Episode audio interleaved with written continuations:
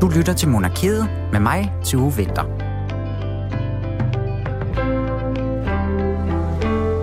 Hvis du står og ikke kan huske, hvad den øverste tøjmesters rolle under krigsførelse var i 1500-tallet, så kan denne lille ramse måske hjælpe dig. Øverste tøjmester hedder jeg, alle bøssemestre tjener mig. Ja, det var en lille ramse, og den har jeg fundet i en ny oversættelse af Christian den 3.s krigsbog. Og det er den, som monarkiet skal handle om i dag. Det her gamle tyske håndskrift, som Ramsen stammer fra, det har to forskere og forfattere altså oversat og bearbejdet og sat i kontekst, og det er så blevet til den bog, der ikke bare fortæller noget om krig, men også hele den periode, den altså stammer fra. De to herrer, de hedder Per Klaumann og Jørgen Seid Jespersen, og de kommer i dag og fortæller om arbejdet med oversættelsen af det, som nu hedder, eller som de så har kaldt Christian den 3. krigsbog og til også bare en snak om Christian den 3. og hele hans plads i Danmarks historien. Så i dag, der skal vi altså rigtig nørde i øh, monarkiet i dag, og det glæder mig utrolig meget til. Men der har jo altså også været en stor dansk folkelig begivenhed i form af et Royal Run her, der blev afholdt i søndags. Og Julie Lindhardt Højmark, hun øh, står klar til lige at runde den festlige dag, og en anden kommende festlig dag lige om lidt. Jeg hedder Tue Vinter. Velkommen til Monarkiet her på Radio 4.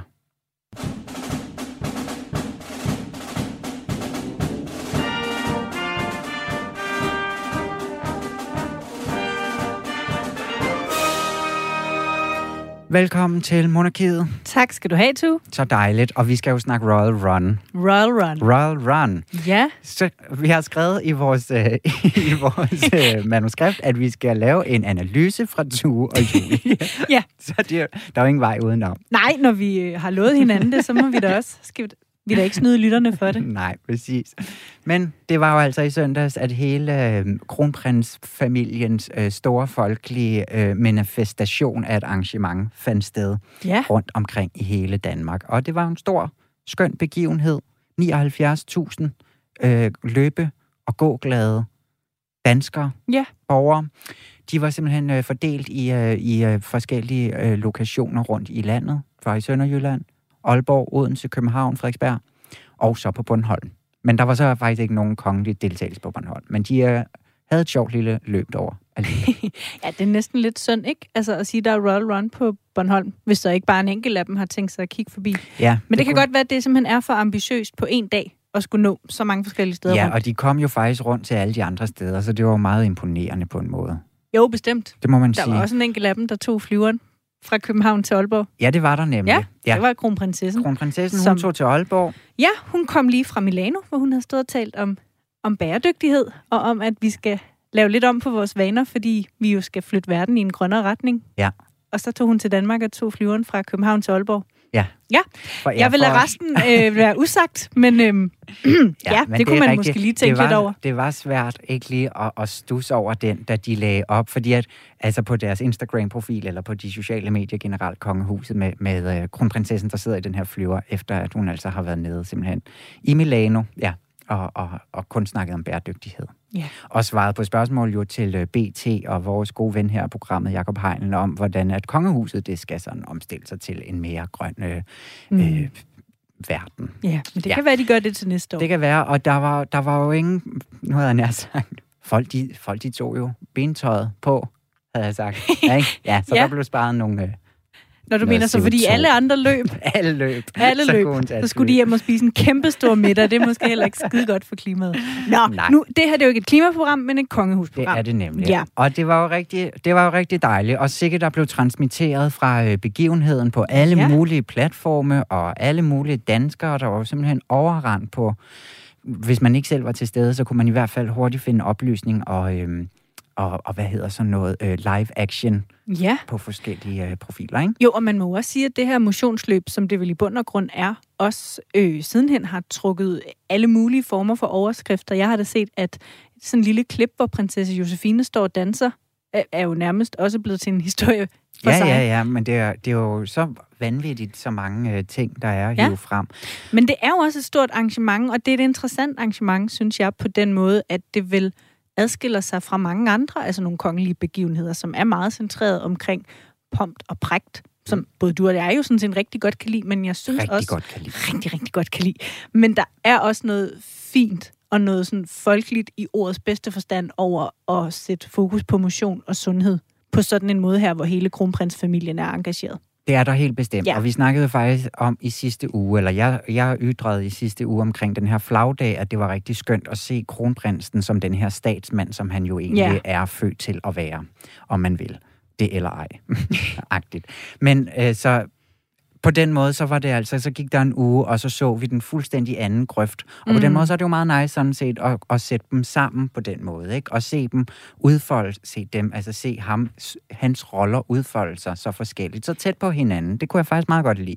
Jo, for han gør også det her godt. Altså, man kan jo se, at, at alle dem, der er taget med for at løbe, de elsker ham, og de står og giver high five, og du ved, det Ja. er jo en folkefest. Det må man sige, det er Og jo helt det, øh, vildt. Og så kan man jo, altså, synes jeg helt reelt godt spørge sig selv, om folket i godsøjne ikke får mere ud af sådan en fest, end af et, øh, et kronprinsepar, der kører rundt i København i karet. Det gør de da helt Det sikkert. gør de da. Ja, ja, ja, bestemt. Men det er jo så igen der, hvor, at, øh, som Lene Balleby vil sige, kommunikationschefen derinde, ikke? og det her med, øh, med, med sommerfuldstødet, der helst skal sådan være over de kongelige. Ikke? Og det er jo heller det, der- tvivl Det er om, jo det, der der bliver gået er. og leget med, med sådan noget her. Ikke? Ja, der er heller ingen tvivl om, hvem der er showet stjerner. Altså, det er jo ikke sådan, de løber måde. bagerst, eller de løber øh, forrest, og det er dem med alle kameraerne og alt fokus Ja, ja, er ja, rettet mod. selvfølgelig, og, og heldigvis. Og så selvfølgelig også lige når, når der er alle de her gode historier, som, som jo, øh, ja, jeg ved ikke, som i hvert fald bliver taget op af, af, af mange presser. Mm. Altså pressen med sådan, ej, og så var der altså en kvinde her på 98, der løb, og der kom kronprinsen hen, og hvor er det mm, smukt og vildt. Og... Men det er det da også. Men det er det, det er det. Ja. Man skal bare Og- være til det. Om man vil, så har jeg fundet en lille øh, historie fra, fra vores venner på, øh, på TV Syd. Ja. Jeg ved ikke, om de synes, vi er deres venner, men, men jeg synes godt om dem i hvert fald. Ja. Øhm, Du er fra hjemstavnen. Fra hjemstavnen, Yes. ja. Øh, fordi jeg synes, de havde beskrevet meget fint, hvordan det her motionsløb måske også kan mere end i godsøjne bare at være en løbefest, fordi det måske faktisk også har en diplomatisk dimension. Og, øh, og med det så øh, tænker jeg på, at en af dem, der løb med, da kronprinsen løb i Sønderborg, det var faktisk den tyske ministerpræsident for den region, der hedder Slesvig-Holsten. Og, øh, og ifølge TV Syd, så var det altså fordi Områs borgmester Thomas Andresen øh, havde inviteret ham med. Og ham her, den tyske ministerpræsident, som hedder Daniel Günther, ham kan man så se løbe side om side med, Ja. ja. øh, med kronprinsen og, og borgmesteren i Områ udtale, at, at han mener sådan set, at sådan en begivenhed som det her er med til at, øh, at gøre noget godt for det dansk-tyske samarbejde. Men det, Så en anden lille øh, vinkel på historien er, at, at selvom det måske ikke øh, ligner noget, der er særlig øh, højtidligt og diplomatisk, så er det det måske faktisk alligevel. I en eller anden forstand. Ja, men så skal man måske igen passe på, at det ikke tager overhånd i den retning, vil jeg så også mene. Ja, du mener, at man stadigvæk, ja, holder... F- Du skal ikke blande for meget politik ind, og du skal ikke ud og løbe med for mange borgmestre på den måde, eller Nej, så sådan, mister sætte for det- mange dagsordner. Eller. Så mister det selvfølgelig sit sådan, folkelige islet. Men det er godt med motion selvfølgelig, og godt med kronprinsparet, og alle de glade børn, der også bare var ude at løbe, og prins Felix kom. Og, altså, der var ikke et øje tørt. Ja, den eneste, der ikke kom, det var jo prins Christian. Ja, han skulle passe sin skole. Ja. ja og Nikolaj, han er taget til Paris. Eller i hvert fald på vej, så han var der heller ikke. så ja, En anden En nyhed, anden hvis vi, ja, en, en rigtig festlig nyhed, som vi simpelthen også lige er nødt til at vende, det er, at øh, i forbindelse med, at dronning Ingrids hæderlegat bliver, hæderslegat bliver uddelt for sidste gang til næste år, så har dronningen og hendes to søstre, som jo altså er prinsesse Benedikte og dronning Anne-Marie, besluttet at markere den her ja, afslutning med en festforestilling i balletten og musikkens tegn. Øhm, og det er simpelthen fordi, Øh, ja, de vil lave noget, der hedder Palæerne Danser, som er den- navnet på den her forestilling, som altså skal laves på Amalienborg til næste år, hvor, hvor de fire palæer ligesom danner ramme lige For sådan en- stor ja, forestilling, hvor, hvor den så bliver fulgt op af et galashow på TV2. Ja, så det, Eller det er hele ikke- Molevitten bliver transmitteret Og det er på ikke, TV2. altså, vi hører jo lidt fra det her mindelegat øh, hvert år, eller så, ved, så ser vi, hvem der har fået det. ja, det er hver andet år, det bliver Ja, hver andet år. Ja. Men jo ikke den her store opsats, og det er jo rigtig spændende, fordi når vi er færdige med at sende her i Ja. dag, så, holder, så er der simpelthen pressemøde om det her. Så kl. 14, så kan man altså, øh, så skal man holde øje med, med kongehusets hjemmesider. ja, også for at se, hvem næste års legatmodtager bliver, som jo så også bliver de sidste. Præcis. Øhm, men hvorfor de stopper med at uddele det her legat, øh, det, det oplyser kongehuset ikke noget om. Men Nej. i hvert fald kan vi glæde os til, at, øh, at til næste år, så er der en øh, stor tv-festforestilling, der Yes. ligger og venter. 27. marts kan vi alle sammen glæde os til. Hvor er det godt, Julie. Tak for nu. Selv tak. Men de har en pude i ryggen.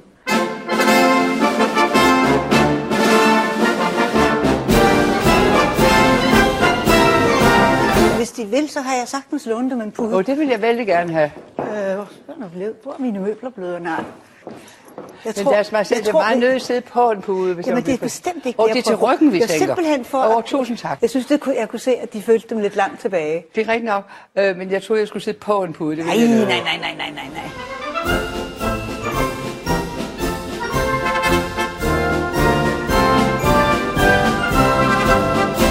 Og nu der skal vi altså cirka 500 år tilbage i tiden, og vi skal snakke om en ny oversættelse af et el-gammelt dokument. Fordi at den her oversættelse, den står Per Klaumann og Jørgen Seidt Jespersen bag, og de er nu forfattere bag det, som så er blevet til bogen Christian den 3. Øh, krigsbog. Velkommen til Monarkiet til jer begge to. Tak. tak. Og tak fordi, at I vil komme. Vil I ikke lige allerførst starte med at fortælle, hvordan at øh, I to er kommet i gang med at skrive denne her bog, eller lave denne her oversættelse? Selve det gamle øh, manuskript der fra fem, første halvdel af 1500-tallet, det har ligget i min skrivebordsskuffe øh, siden 2002. Ja. Og jeg har tit haft det op af skrivebordskuffen og ned i skrivebordskuffen. Fordi øh, jeg kunne godt se, at det var et vanskeligt tysk, det var den her, det her håndskrift var, var lavet på, og øh, et tysk, som jeg med min gymnasiebaggrund og så videre slet ikke havde øh, nogen chance for at gå i krig med. Nej. Og så i øh, hvad, en, øh, en sen nytårsfrokost hjemme i mit hjem, øh, hvor øh, min kones kusine Birgitte var til stede sammen med sin Ole, og den sin Ole, det er altså Pers lillebror. Så øh, havde vi manuskriptet op, og så så på det, og jeg beklagede min nød, og så siger Birgitte og Ole, jamen det kan da være, at Per kan klare det, og så begyndte vi på det egentlig. Og det kunne Per så godt klare, fordi at du har en masse med sprog at gøre, så vidt I kan forstå. Ja, det er rigtigt. Um, det er rigtigt. Um, det er jo selvfølgelig lidt andet øh, tysk, øh, end det, som man øh, lærer i folkeskolen og, og senere hen. Men øh, jeg har en øh, kandidateksamen i tysk, øh, og øh, jeg satte mig og kiggede på det her, som Jørgen havde fundet frem. Og efterhånden så begyndte det alt sammen at, at løsne sig, kan man sige. Så vi kunne øh, finde ud af, hvad der rent faktisk stod i, i det her håndskrift. Ja. Og det her håndskrift, det skal vi altså kigge øh, nærmere på her i den næste time i Monarkiet. Men inden vi gør det, når jeg har nye gæster med i det her program, så vil jeg så gerne have dem med i min øh, vennebog, simpelthen. Og det er jo bare sådan lige øh, nogle hurtige spørgsmål for lige at få, få sat jer på et, øh, et, et, øh, et kongehus øh, kort, om man vil. Så er I klar på det? Ja. Fordi at så vil jeg starte med at spørge jer om, øh, om I er royalister eller republikanere. vi er royalister. Royalister. Godt. Elsker det hurtige svar, når det er det, der udfalder. Ja, ja, Jo, jo, jo. Perfekt. Svar på begge sider. Så vil jeg spørge, hvem er I mest fascineret af? Så kan du få lov at starte, Jørgen. Øh, sådan en, hvem som helst person, jeg kan... Hvem som helst inden for kongerækken, Nå, selvfølgelig. inden for ikke? kongerækken. Ja, eller i hvert fald en tilknyttelse på en eller anden måde. Ja, Der er jo nogen, der stikker snuden længere frem end andre, ikke? men nu har jeg jo altid synes at øh, Christian 4. var spændende. Ikke? Alle hans bygninger har vi her i København, ikke? Ja. Og, og så er det jo en kendt sag, at Christian 4. var god til at holde store fester. Ja, han var en festglad mand. Ja, Ja, så han er nok højt på min liste. ja. Og hvad med dig? Ja, jeg vil sige, efter vi nu har knædet os ned i Christian den 3., så må jeg sige, at han er jo blevet noget mere af et beskrevet blad, end han var i min øh, og- verden, kan man sige, tidligere. Ja. Og jeg synes faktisk, han måske er lidt, øh, lidt underkendt, øh, fordi han jo faktisk har virkelig har gennemført nogle voldsomme forandringer i, i, i det danske samfund, hvor Christian 4. måske med, er lidt mere den almen kendte og folkelige, så har vi jo Christian den 3. som den, der gennemfører reformationen, og det er jo en fuldstændig grundlæggende øh, forandring i hele det danske samfund. Ja, det må man sige. Og også en konge, som vi faktisk ikke rigtig har berørt så meget i det her program endnu, så det er helt perfekt, at det er, det er hans krigsbog, I har kastet jer over, vil jeg sige, Ja. så vi kan snakke lidt om ham. Så vil jeg lige til sidst spørge jer om, hvis I skulle strande på en øde ø, hvem øh, skulle det så helst være med, også af de kongelige øh, personer? Skal du starte den her gang? Ja, men så vil jeg da gerne have Christian den 3. med. Han skal også med fordi på tur. så kunne jeg jo spørge ham om de ting, som vi eventuelt ikke har fået belyst i vores bog. Om, så det synes jeg kunne være spændende. Ja, perfekt. Ja, så ville jeg da have Christian 4., så ville jeg da spørge ham om, hvordan det kunne lade sig gøre. Han som en af Europas rigeste øh, monarker i sin ungdom, så lykkedes det ham alligevel at køre landet for lidt, inden han døde. Ja. Det er jo nok et godt spørgsmål. Ja, det, det, er dyrt, det er dyrt at holde fine fester og, og føre flotte krige, ikke? Jamen, altid også. Tak skal I have. Nu er I altså med min lille radiofoniske vennebog her. Men nu synes jeg, vi skal prøve at kaste os lidt ned i, hvad det egentlig sådan skal handle om. Fordi at de har jo kastet jer over det her projekt, som jeg også... Øh, Altså, som jo er det her øh, øh, gamle dokument, som I er faldet over, eller du er faldet over, og I så har fået oversat øh, sammen. Hvordan, øh, hvorfor var det interessant at kaste over det her? Jamen altså, da jeg faldt over det, det var faktisk i 2002. Og det var efter, øh, jeg er forhistorisk arkeolog, og så har jeg undervist i mange år på Universitetet i Aarhus i humanistisk videnskabsteori.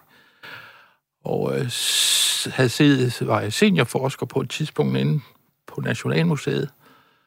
Og øh, til slut i det der, i den ansættelse, der fandt jeg det her dokument på det kongelige bibliotek.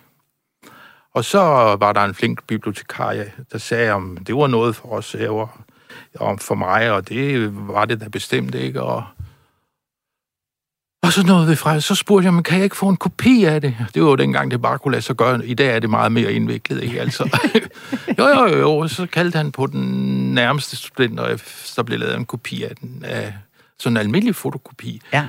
Af, af, af det her store manuskript, det er på 292 sider, ikke? Så ja, Per og der var haft en stor opgave der. Ja, fordi du kunne ikke helt forstå, hvad der stod i det. Eller hvordan det er. Nej, jeg kunne, sådan, jeg kunne godt se, det var interessant, og der var jo billeder i det også, ikke? Så, ja. og, og, nogle ord, eller en hel del ord, kunne jeg forstå, men altså, at få mening, en, en, en, en helt støbt mening ud af det, det var ikke, ikke muligt for mig. Nej, fordi at, hvordan har I arbejdet med det her? Hvordan har I grebet den her opgave an? Jamen, vi har jo gjort det, at øh, efter nogle indledende manøvrer, hvor vi prøvede os lidt frem med en, kan vi kalde det, forsøgsdel øh, af, en lille forsøgstekst, vi tog ud af den øh, store helhed, fandt vi ud af, at den mest øh, effektive måde at arbejde på ville være, at Jørgen fordybede sig i de krigshistoriske ting, øh, slagord og våben osv., osv., hvor jeg på grund af min baggrund øh, koncentrerede mig om det, det rent sproglige. Så det er den måde, vi har gjort det på. Men samtidig har vi jo sørget for at konferere løbende med det, vi hver især bidrog med, så vi har udsat hinanden for en, kan man kalde det, øh, en, øh, en kritisk vurdering og en positiv kritik og diskuteret ja. og så videre. Ja, fordi at, hvad er det egentlig? Altså nu, øh, en krigsbog, mm-hmm. om man så vil. Mm. Hvad er en krigsbog egentlig? Eller hvad er Christian den 3. Ja, ja, en krigsbog er jo faktisk et, øh, et øh, begreb, øh, som øh, findes der i slutningen af 1400-tallet øh, og ind i 1500-tallet. Og det er, er en øh, håndbog typisk, eller en lærebog, som erfarne, øh, kan vi kalde det generaler, øh, har skrevet til, til omverdenen, typisk til fyrster, hvor de kunne sætte sig ind i, hvordan man skulle gribe øh, det an, hvis man havde tænkt sig at føre en krig. Hvad skal man bruge af folk? Hvad for nogle forpligtelser har fyrsten over for sine ansatte eller hyrede, lejede folk? Og hvad har de af forpligtelser over for fyrsten? Mm. Det er en krigsbog. Det er en krigsbog, så det er ligesom en, øh, en guide til krig, ja. om man vil. Er Hvordan er de blevet brugt, de her bog? Eller, altså, ja, de her bog? Bog. Ja, bøgerne, ja. Bøger. De, de, det, det de er jo vel blevet, de, jeg går ud fra, at de er blevet brugt af folk, som havde en, en, en faglig basis for at sætte sig ind i det her. Men det kan være, at Jørgen han har lidt mere... Jamen, altså, der synes jeg, et, et, rigtig godt eksempel, det er, at i uh, Christian den andens krigsbog, der bliver der omtalt mangt og meget men meget af det er jo mest, øh, hvad kan man sige, hvordan administration og byråkrati er i sådan en landsknægt her, og, og retsjuraen og den slags. Men der er jo et særligt øh, øh, område, som bliver ofte beskrevet, og det er tyrkerne. Ja. Og det hænger jo sammen med, at netop på det her tidspunkt, hvor øh, øh, det er sidst i 1400-tallet, og så hele vejen op igennem den første halvdel af 1500-tallet, der var der en voldsom stor, øh, hvad kan man sige, aggression og ekspansion fra det osmaniske rige op igennem Balkan og op i Østeuropa. Ja. Og til sidst så ender det jo med, at, at øh, tyrkerne foretager en kort belejring. Og af krigsbogen, der fremgår det helt tydeligt, at øh, øh, den, der har skrevet krigsbogen, har en enorm stor respekt for den der tyrkiske, det der tyrkiske militærvæsen. Ja. Hvordan kommer det til udtryk? Ja, det kommer til udtryk, at han mest af alt frygter det øh, tyrkiske rytteri. Øh, han frygter det, fordi det er hurtigere end det europæiske rytteri. Den europæiske, øh, den standardrytteren i den europæiske her var, de europæiske her var jo sådan en, som vi kender, øh, en, en i fuld, altså en helt rustning, ikke? og en stor, tung hest og tung udrustning, og han havde svær og stridskøl og alt muligt. Og lanse selvfølgelig også. Men den tyrkiske rytter, han var på en let hest. Han var ikke særlig meget pansret. Mm. Og så havde han den, øh, det, hvad kan man sige, det for, fortrin frem for den europæiske, det var, at han kunne skyde med bue og pil fra hesten. Og det vil sige, at han på nogen meters afstand, 20 meter måske, kunne skyde pile ind på øh, de europæiske ryttere. Og, øh, og så er de også taktisk overlegne. Altså, tyrkerne er taktisk overlegne. De mester en, øh, en, en, noget, der kaldes det fingerede tilbagetog. Det vil sige, de gør ligesom de flygter. Og så sætter alle de europæiske her jo selvfølgelig efter dem. Men så vender de om, når de er tilpas langt fra, europæerne er tilpas langt fra deres hovedstyrke, så vender de om og omringer dem, og så er det slut med de europæiske ryttere. Slut med dem. ja. og, og, øh, ja. Ja, fordi men at- altså, det er den der hurtige tyrkiske rytter, øh, der gang på gang bliver advaret imod. Og det er også noget, der så også er beskrevet i de her krigsbøger. Øh, det er beskrevet her, i krigsbogen, ja. at hvordan man ligesom også kan gribe fjenden an. Øh, Ja, ja, hvordan- der, der står Ja, fordi at det her, det, selvom at den hedder Christian den 3. krigsbog, det her, så er det jo sådan set ikke hans krigsbog som sådan. Hvorfor hedder den øh, Christian den 3. krigsbog? Ja, det gør den jo, fordi at Christian den 3. har ejet bogen i sin tid. Det kan vi se ud af det eksemplar, der ligger inde, i den, inde på det kongelige bibliotek. Der er en håndskreven øh, indtegning i den her bog, som er øh, øh, gjort af øh, Holger Rosenkrantz. Han levede i 1517 og, og døde i 1575, og han var hofmarskal hos Christian den 3. i, i fem år. Han er gode venner med hans søn, som er Frederik den anden, og det er de hele livet igennem.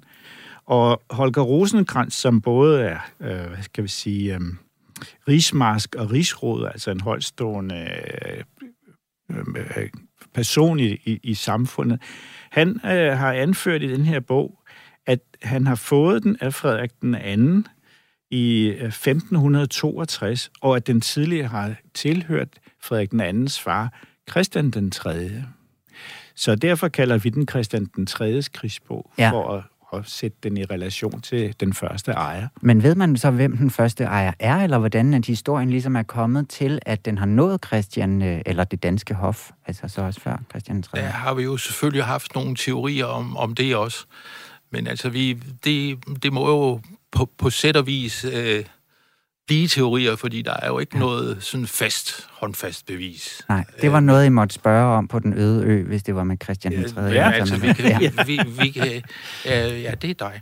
Vi kan, Ja, mens du fester. Øh, vi, vi, vi kan, men vi kan, jo, vi kan jo pege på nogle muligheder, ikke? og en af mulighederne, det er, at det er en, kan være en royal gave til Christian 3. eller til Christian den, øh, øh, eller til Christian den anden også. Fordi øh, der, er, der er sådan nogle øh, ting, der peger ned på, på det tysk-romerske øh, kejserdømme, ikke? at den er måske skrevet der. Men nu skal man være lidt forsigtig med, med den slags, fordi øh, på de der tidspunkter, der havde man ikke noget, der hed copyright. Man skrev lystigt af efter hinanden på øh, alle mulige ledere. Ikke? Mm. Så den bog, vi sidder på, har siddet med inde på øh, det kongelige bibliotek. Det kan godt være en afskrift øh, fra, øh, fra andre.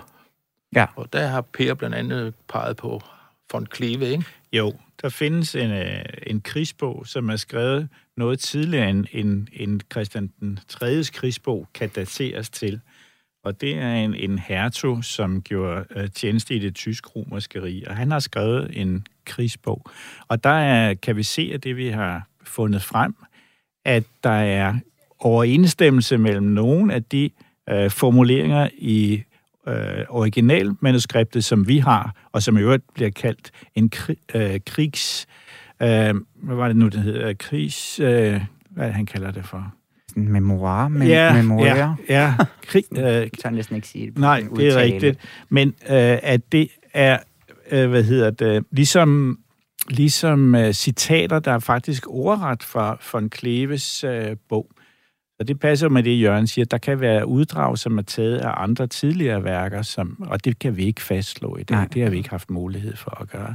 Krigsmemorial, det var det ord, jeg sad og ledte Memorial, efter. Ja. yes. Og en memorial, det er jo sådan en huskebog, en Ja. ja. hjælpebog. Og det er nemlig ikke sådan en memoir, som var det, jeg var Nej, ikke noget memoir. noget Nej, nej, nej, det, det er det ikke. det, er, det er mere sådan en manual, kan Ja, man sige. præcis. Og det, som jeg synes, der var sådan lidt skønt i det, altså i, uh, i bogen her, det er, at der også er sådan nogle sjove små, øh, nærmest ramser, mm-hmm. øh, sådan listet op, som for eksempel krigsherren. Der var sådan lige en her med proviant, penge, skyts og krigsfolk. Mang skal der til for en herre, som krigen fører, vil. Ja. Det er da bare så fint, at det ja. sådan er skrevet i sådan nogle små øh, ramser, og det er der så til alle øh, af de forskellige sådan, øh, ja, hvad hedder det, led i hierarkiet, om man vil, ikke? Jo. Det synes jeg var rigtig sjovt. Og nogle af dem, som jeg finder sådan langt nede i hierarkiet, eller som jeg måske, som også tit er nævnt, det er de her landsknægte. Mm-hmm. Øhm, hvem er de? Er det sådan fodfolket, eller øh, altså dem, der sådan er nederst nederst? Altså en landsknægt, han kan skam også godt være en rytter. Okay. Øh, og øh, en landsknægt er, kan komme fra alle mulige øh, sociale lag. Øh, øh, og øh, når man i det øjeblik, man bliver landsknægt, jamen så sværger man ed, at man vil være øh, trofast over for den landsknægt fører, man nu engang Ja. øh, tilknytter sig. Og øh, så får man selvfølgelig penge også for det, der kaldes sol øh, øh, for sin tjeneste. Og man har ret til plyndring. Men der må man huske, at det der i den, hvad kan man sige, i de fleste menneskers øh, forståelse af, af landsknægtens plyndring, det er bare sådan en, en landsknægt, der plyndrer på mor og få rundt over det hele, øh, og, og tager øh, rager til sig med arme og ben. Men i realiteten, så må landsknægtene ikke plyndre, undtagen de har fået lov til det af deres øh, kommanderende officerer. ja. Så det går ligesom også op igennem hele de der hierarkier ja. der. Og, og det er der jo selvfølgelig god mening i, at de ikke må, fordi altså øh, Øh, øh, Per og, og lige mig selv, altså hvis en, en, en øh, øh, det er ikke meget ved at være befalingshavende, hvis alle ens soldater styrter rundt alle mulige steder, så har du ikke nogen rigtig styr på noget af det, vel?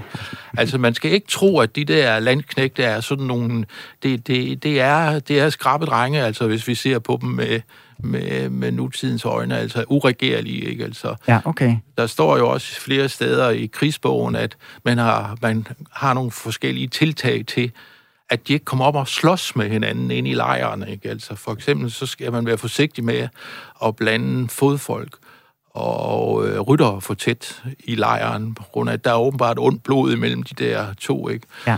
Og det kan der jo være mange gode grunde til. Ikke? Altså for det første så er rytteren, han er han får det dobbelte i sol, ikke? Og, og, og så videre, ikke? Han bliver sådan, man kan sige, mere forkælet egentlig, ikke? Ja, okay.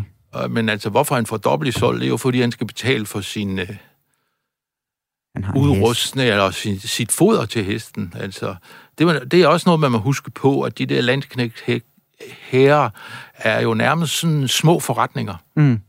øh, øh, hvor man i lejren kan købe alle mulige goder, ikke? Og, og hvad det hedder, den øverste for lejren, han kan sælge passersedler, og han sælger be, øh, patenter til, at du må have din slagterbåd i lejren, og så videre, ikke?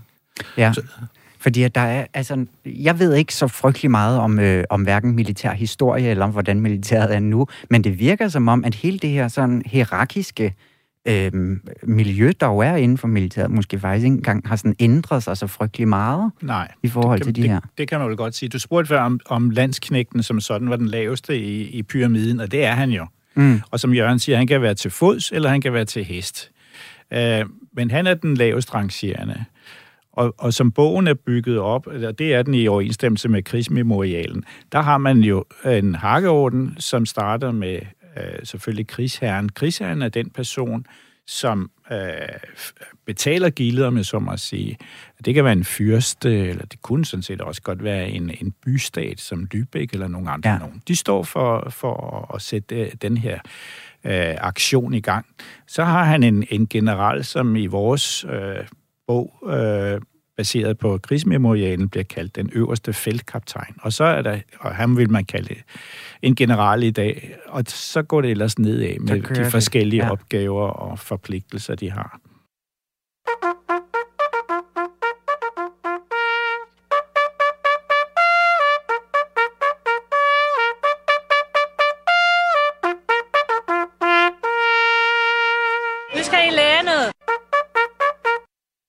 Er der noget i arbejdet med hele den her øh, oversættelse og bog og sådan noget? Er der noget, der overraskede jer i det her øh, arbejde?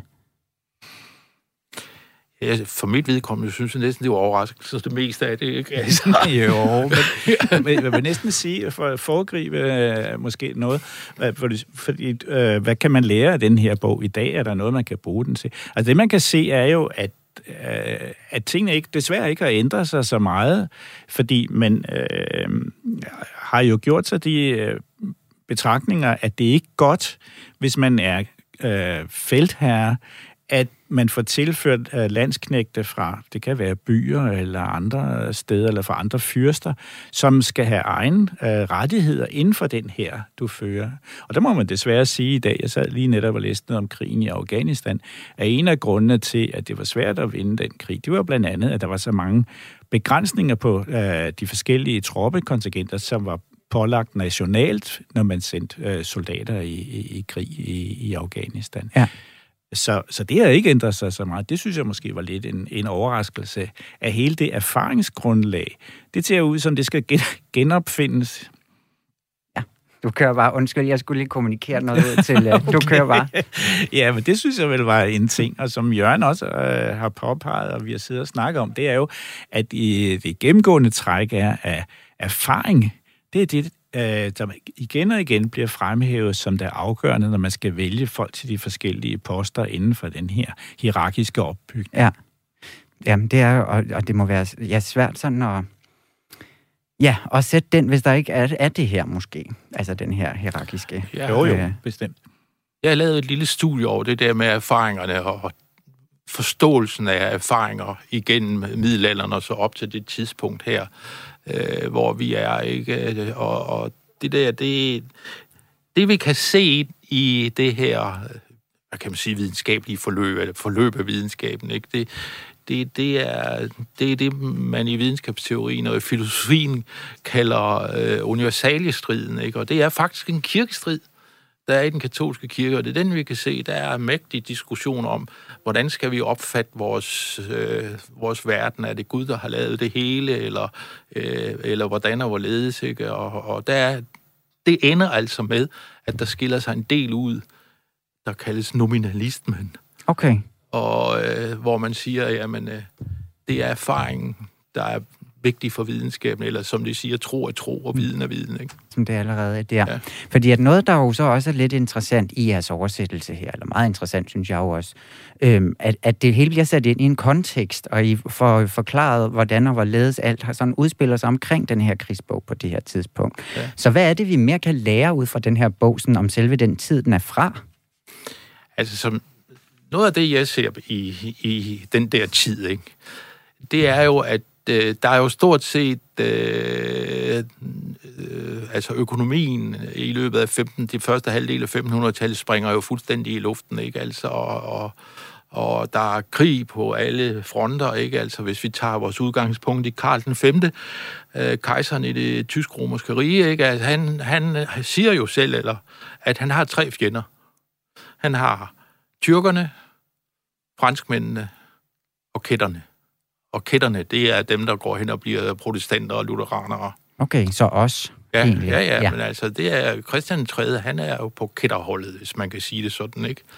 Og øh, i, i, øh, som jeg ser den der tid, ikke, så er det jo en tid, hvor man overhovedet ikke spekulerer på, øh, hvordan man kan håndtere og kontrollere konflikter. Ikke? Altså, i det øjeblik, der er en konflikt, Nå jamen, hvis det ikke kan være anderledes, jamen, så slås man med hinanden, ikke? Altså, ja. og, og, og øh, det går for øvrigt også igen i, øh, i religionen, ikke? Altså, at, at øh, øh Luther, han skriver et, et, et skrift, som har titlen øh, Kan øh, soldater vinde Guds nåde? Det er jo vigtigt. Man må også huske på, at man kan ikke umiddelbart lægge sin egen verden ned i, i 1500-tallet. De har jo troet på mange ting, som vi ikke tror på mm. i dag. Ikke? Og, og i den der, øh, det der skrift med, med Guds nåde, der skriver Luther fuldstændig lige ud af linjen. Ikke? Altså krigen, det er Guds forordning. Okay, så den så, står han også for, ja, kan man altså, sige. Ja. Det, sådan er det. Ja, fordi at nu, jeg kan ikke, der var også, øhm, jeg blev lige nævnt, der var også, det er jo, der er jo billeder også i den her bog, og, der er, der, og den er på originalsprog, og den er håndskrevet og så videre. Der må være en masse sådan egentlig viden at få ud af, af, af de parametre. Er det også ja. ud over kun indholdet?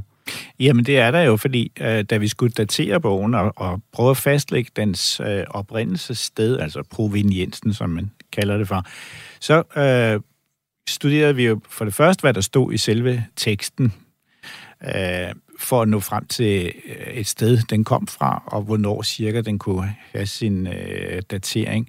Og desuden be, benyttede vi os af de der øh, illustrationer, der er. Der er 11 håndkolorerede illustrationer, som øh, er afbildninger af forskellige af de funktioner, der er i herren. Der er krigsherren, der er feltmarschallen osv., obersten over fodfolket. Og, og ved at gå dem igennem, så har vi altså kunnet øh, fastlægge så nogenlunde, hvad tidspunkt den her bog er produceret på. Og Jørgen har gjort et stort arbejde med at prøve at analysere klædedragter, våben osv., ja. øh, for netop, at vi kan nå frem til en, en nogenlunde sikker datering. Ja. Og det vi kan sige med 100% sikkerhed, det er, at bogen kan ikke være ældre end 1534, fordi man i selve teksten omtaler noget, der hedder det svabiske forbund, som er en slags militær forbund under den øh, øh, tysk-romerske kejser.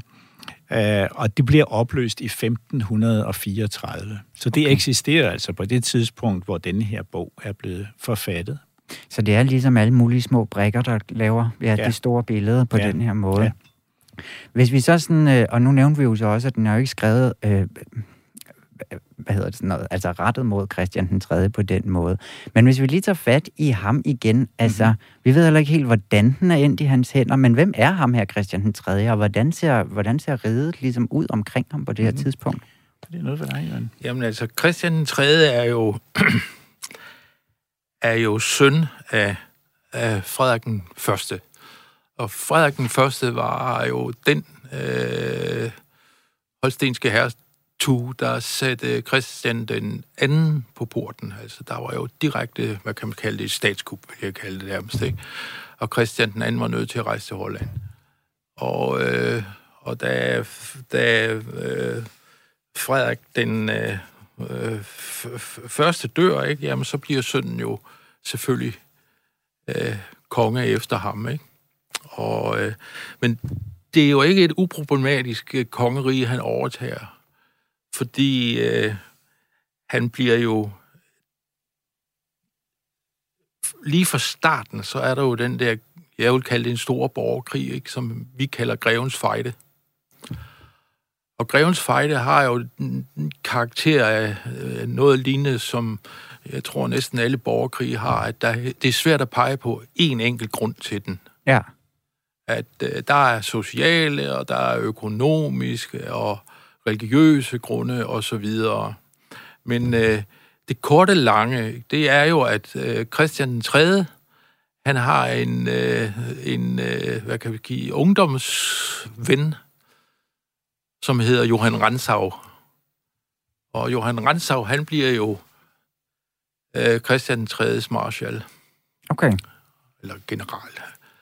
Og øh, han får, til, han, han får et, et privilegium af Christian 3. til at nedkæmpe øh, øh, oprøret i, i landet. Og det er jo i, i... Først så bliver det jyske oprør, det starter... Johan Ransau er en meget begavet militærmand, og, og øh, øh, det tager Johan Ransau f- 12 dage at, at rydde Jylland for Ja. oprørere. Ja, Han okay. starter et øh, feltog i Varde, og så går han hele vejen op langs vestkysten, og så da han kommer til Holstebro, så sender han en af sine øh, kurerer til Randers, for der ligger en anden del af hæren. Og så er hele planen, det er, at de der to hære, de skal mødes i Viborg, hvor man mener, at, at oprørsstyrkerne ligger. Ikke? Uh, nu er det det, øh, og, og der er helt vilde marstempo, og selv jeg tror, det danske militær i dag vil blive forpustet i det, for det foregår jo uh, i den første halvdel af december måned, sådan en almindelig sur december, fordi uh, der er ikke is på, på, på vandet. Uh, det står i nogle andre kilder, og uh, uh, for eksempel er der en mars, der går fra Holstebro over Skive, og så i hvert fald mindst halvvejs til, til Viborg. Det er sådan noget, der de tager på, hvad, hvad er det, 60, 60, 50-60 kilometer, vil jeg tro. Ja, okay. Og den bliver altså marcheret på en dag. Ja, der har været fart på. Der har været fart på, ja. Men øh, så er det, at op, de jyske oprør, de smutter ud af den der kniptanksmanøvre og søger op i Aalborg. Ja, så de vinder ikke engang her, eller de overtager ikke, eller får bugt med den her op. Nej, nej, for den slipper ud af, kniptangen. Altså, Ja. du må regne med, at i den der oprørs her, der var der jo også landsknægte. Det er en anden landsknægtsfører, der hedder Wilkens. Og hans landsknægte er fuldstændig lige så dygtig til at marchere som Johannes Ransaus. Så de slipper til Aalborg, og så Ransau her, han erobrer altså Aalborg den 18. december. Ikke? Og det ender i grusom plyndring og blodbad deroppe Ja. i, i Aalborg. Der er for øvrigt fundet Aalborg Historiske Museum, eller Nordjyllands Museum, eller hvad det hedder lige i tiden, øh, har fundet et par skeletter ved udgravninger, som er offerne for den der nedslagning, Ja. som der har været i som Aalborg. der har været deroppe. Og som så, Christ, hvem var Christian den 3., der havde stået bag, eller, eller, eller havde øh, Jamen altså, det var han almindelig god ro og orden, ikke? Altså, det var almindelig... Altså, der var ikke nogen, der hævede et, øjebry, et øjenbryn over sådan en nedslagning. Det hørte med til øh, reglerne, ikke? Altså, Ja, så det er her, han bliver sat ind, Christian den 3., Nej, nej, eller er det er- efter den her nej, greve? nej, han er allerede på plads. Han er på plads. Okay, Ja. godt nok. ja, så det er nemlig lige med. Og det er også det er en indviklet sag, den der grevens fejl er der. på Jeg plads, tror aldrig helt, jeg har Og så. Ransau, han, de besejrer Aalborg, og så næste år, ikke? Jamen, så går krigen, den løber videre hen over, over Fyn, ikke? Og der står et stort slag ved noget, der hedder Øksnebjerg, som Ransau også vinder. Ransau, han er sådan en vinder. Ja, det lyder sådan. Og, og så fortsætter de over på Sjælland, der skal bønderne ikke rigtig nyde noget, ikke? Så, øh, og så kommer de altså i, i, i, øh, i 36, så vidt som jeg husker, øh, belejrer de København. Eller de belejrer København et helt år, og de starter, så vidt som jeg husker, i 35, og i løbet af 36, så overgiver de sig. Mm. Det er den frygteligste belejring, København nogensinde har været udsat for. Folk døde som fluer af sult og alt muligt. Ja, og det var altså for at få bugt med, din, med oprørsgrupperne Ja, ja, så derovre, er han placeret solidt på magten, ikke? Altså Jo. Christian den 3. og Er han så det? Altså sidder han så solidt her Ja. og, og kan styre? det, det Styrer, gør øh, han, tropperne. fordi han sidder jo sammen med Johan Ransau og sine øh, fælder, og øh, de er jo overbeviste lutheranere, og dem, der ikke er det, de bliver holdt væk fra magten. Ja. Og øh, den, altså, den katolske kirke bliver nedlagt, ikke? Bispe godset bliver inddraget, og det er jo sådan, at det, kirken ejer jo den største del af landet efterhånden, og det er et man regner med, at statskassen den vokser med 300 procent, altså fordi at det bliver inddraget. Ikke? Ja, okay. Så det, du også siger her, det er, at vi også har gang i en reformation nu. Ja, Ikke ja, sandt? den er- Yes, den kører nemlig også. Fordi at, er han ligesom bagmanden bag den, kan man sige, eller i hvert fald sidder og trækker i trådene, om man vil. Det er han jo på den måde, at, at han jo selv på et meget tidligt tidspunkt kommer til Tyskland, hvor han oplever Luther uh, tale, uh, og han er sammen med sin uh, mentor eller hjælper, uh, Rensau, som Jørgen nævnte før, som er en 10 år tid uh, ældre end, end Christian den 3. Og da han kommer hjem, Christian 3., øh, indfører han, at øh, protestantismen eller Luthers lære øh, skal være gældende i de områder, som han selv administrerer, inden han er blevet konge. Så han er helt klart den, der står for, for reformationen. Men jeg vil godt lige, hvis der er tid, vil jeg godt lige supplere til Jørgen, han sagde, nemlig at plyndringen af Aalborg, altså det fremgår jo helt klart, at den her øh, krigsmemorial at der er plyndring som et økonomisk grundlag for alle. Det gælder for øh, øh, krigsherren, det gælder for feltherren af alle officererne, og det gælder for de menige. Det er simpelthen en del af professionen. Ja. Og der står i denne her krigsbog, hvordan fordelingen skal være. Der står også, som vi var lidt inde på før, øh, at de må ikke bare begynde at plyndre vildt og voldsomt, fordi så mister man kontrollen over hæren. Øh, men der er øh, fastsat regler for, hvornår der må plyndres, og om det er fælles bytte, som man så skal dele, man putter det i en, en stor gryde, og så deler man det mellem hinanden. Ikke sådan en bogstaveligt talt, men øh, en stor, at man bunker det simpelthen. Men der er også individuelt bytte. Og det er en hel videnskab, faktisk. Ja, fordi at det her, altså det lyder nærmest som sådan lidt krigsret og krigsjura og sådan, altså nu i hvert fald nogle regler, der er sat op. Har det været sådan almen gældende, hvordan man ligesom skulle opføre sig? Ja, Ved man det, om det? Ja, det tror jeg faktisk, det har. Uh, det tror jeg, det har. At det har været sådan en form for... Uh, hvad skal vi sige, professionel, øh, øh, international øh, overenskomst. Selvfølgelig vil det fastlagt i hver enkelt af de her øh, krige, hvordan reglerne skal være, men der er jo nogle ting, der går igen. Det er jo et internationalt folkefærd, de her øh, landsknægte. Så det, der er ikke nationale hære, som vi kender det i dag med værnepligt og sådan noget. Det er folk, ja, okay. som lever udelukkende af krigens håndværk.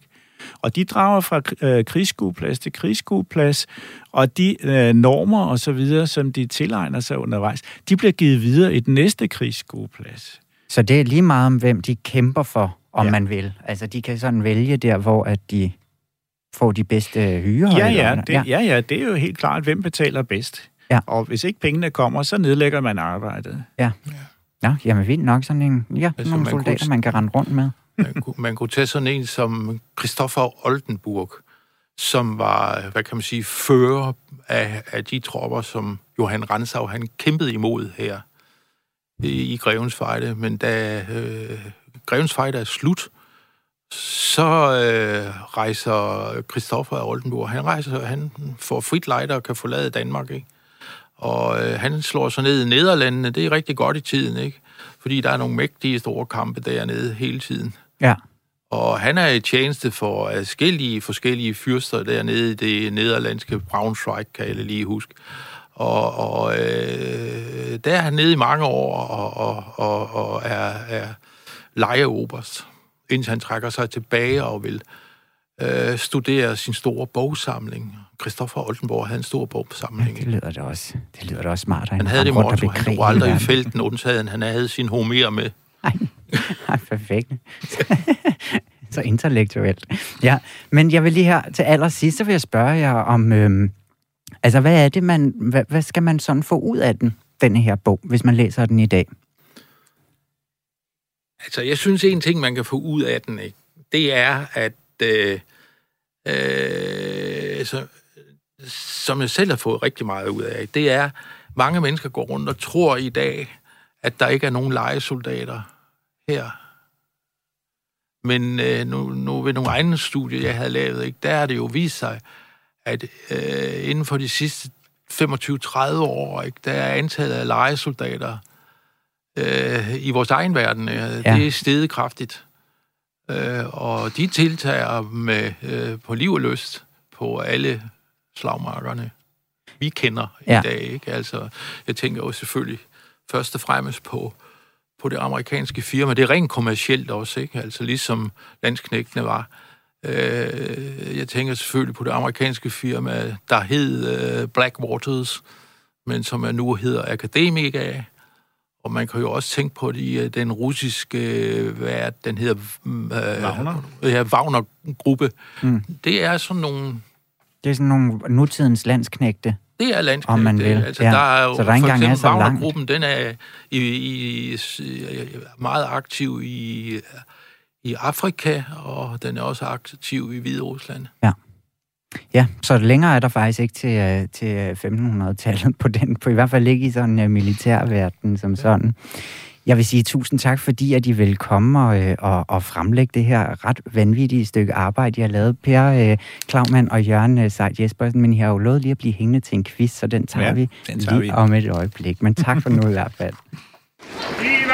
Præsenterer... Så gælder det om at vise, hvor dygtige I kan blive.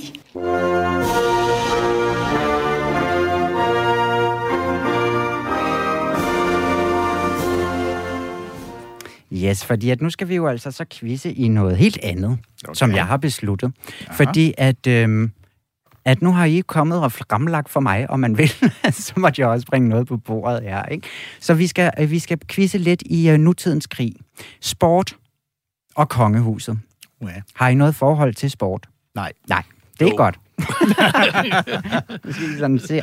Men ja, det kan man jo opleve på mange måder. Men vi starter faktisk lidt tilbage i tiden. Fordi at øh, dronningen, hun har, altså vores nuværende dronning, vi er i, øh, i nutiden nu, hun har udtalt sig, at hun ikke spiller golf, og hun spiller slet ikke minigolf. Hun kunne faktisk slet ikke forestille sig noget værre. Kronprinsessen, hun er protektor for Dansk Golfunion. Men, nu kommer spørgsmålet, fordi golf, det blev en årgang forbudt i Skotland i 1500-tallet. Hvorfor gjorde det det? Ja, og der er selvfølgelig tre valgmuligheder. Var det fordi, at øh, den skotske konge på det her tidspunkt var virkelig dårlig til det, så han forbød alle at spille det? Eller var det fordi, at der simpelthen var alt for mange ulykker, så de ikke kunne styre de her, øh, hvad, hedder, hvad hedder sådan en golf? Køller? Kølle, Køller, ja. ikke en kø. Det, Ja, det er sådan en, Det man... er til billard. Så meget ved jeg da om sport ja, i den, hvert fald. den sport kender jeg altså lidt bedre, vil sige. Den, der foregår på værtshuset. Nej, og eller var det se, fordi at øh, hæren brugte alt for meget tid på at øve sig med de her golfkøller, i stedet for bueskydning, som egentlig var det, de skulle fokusere på. Så det blev forbudt. Ja, hvad siger I til det? Jeg Tror tror du ikke, mest det på er nummer, bueskydning? Tror du ikke, det er det? jeg tror mest på nummer et. At kongen han ikke tolereret, er han ikke. Øh, er- er vi mod hinanden, eller er vi på samme hold, øh, Jørgen og jeg her? Hvad plejer I? I plejer at være på samme hold. I Jo, dag er I imod hinanden. Nå, men jeg siger, det er, fordi det er ikke for tid at træne nok bueskydning. Det, Så du tager seeren. ja. Ja. Og du kører med Aaron? Var det Ja, den, du er ja, inde ja, på? Yes, ved du hvad, så er der simpelthen point herover til den her side. Jo, Fordi at det var nemlig C. Fordi at de simpelthen brugte al deres tid med golfkøllerne i stedet for buskydningen. Og så må man jo tage legetøjet for børnene, ikke? Andet spørgsmål. Kronprinsessen har altid været en færm svømmer. Som barn og ung, der var hun øh, konkurrencesvømmer, og i 2012, der deltog hun i Christiansborg rundt, og hun gennemførte det på 35 minutter og 20 sekunder. Hvem var hendes svømmemakker? Hun havde nemlig en med i vandet. Var det den tidligere topsvømmer Mette Jacobsen? Eller var det simpelthen hendes mand, kronprinsen, der hjalp hende rundt om Christiansborg? Eller var det øh, skuespillerinden og gode veninde Elling Hillingsø? Så de var på sådan en hyggetur. Ja, hvem skal have lov at starte denne gang? Skal du det, Jørgen? Jeg tror på kronprinsen. Du tager kronprinsen, at manden er sprunget med i baljen. Ja, Jeg, jeg tager uh, Hillingsø. Jeg tror, at, at hun, hun var med. Så er der ingen point, fordi hun fik simpelthen en, en, en topprofessionel hjælpesvømmer i uh, Mette Jacobsen med uh, ned i Nå. bassinet der og rundt om, uh, rundt om Christiansborg. Sidste spørgsmål, så du kan lige nå at udligne nu, Jørgen, hvis det skal være, fordi at så tager vi til prins Joachim og snakker lidt om ham. Han er jo meget til motorsport, men han spiller altså også lidt tennis, og så er han så protektor for dansk øh, skoleidræt. I 2012, der var han så med til at skyde skolernes motionsdag i København i gang. Hvad lavede prinsen, øh, mens alle de her skolebørn løb rundt? Drak han kaffe på rådhuset? Er svar mulighed A. Eller var han med ude på ruten og selvfølgelig løb med de her børn? Eller var det C, stod han ved en vandpost og uddelte vand til børnene, når de kom forbi? Og involveret var han ligesom i selve løbet, ham her. Jeg tror på det der med vandposten. Ja, det tror jeg også. Ingen point. Det var ærgerligt. Det var synd, fordi at han sad op på rådhuset og drak kaffe. Ja, det Men synes så- jeg ikke var særlig sportsligt. Nej, nej, præcis. Han var så ude og uddele øh, pokalerne bagefter. Okay. Ja, til Damhusegnen, kan jeg fortælle, vandt øh, Damhusegnens skoledistrikt vandt simpelthen øh, Københavns motionsløb i 2012. Ja, der synes jeg. Så der fik I også den viden med, at de simpelthen vandt. Og det betyder jo, at du, Per, du har vundet quizzen. Ja, det har jeg da. Det har du simpelthen med et point. Men alt i alt, tillykke med det, og jeg Tak vil sige øh, mange tak for besøget, og øh, fordi I vil komme og fortælle om jeres arbejde, Per Klaumann og Jørgen Seidt Jespersen. Tak for, fordi I vil være med. Ja, tak i lige måde. Tak i lige måde. Og jeres bog, Christian den 3. krigsbog, den kan man jo altså finde ude i sine lokale bogpusher lige nu. Nu er øh, monarkiet simpelthen slut for i dag, men vi er til gengæld tilbage i næste uge på samme tid her kl. 13 på Radio 4.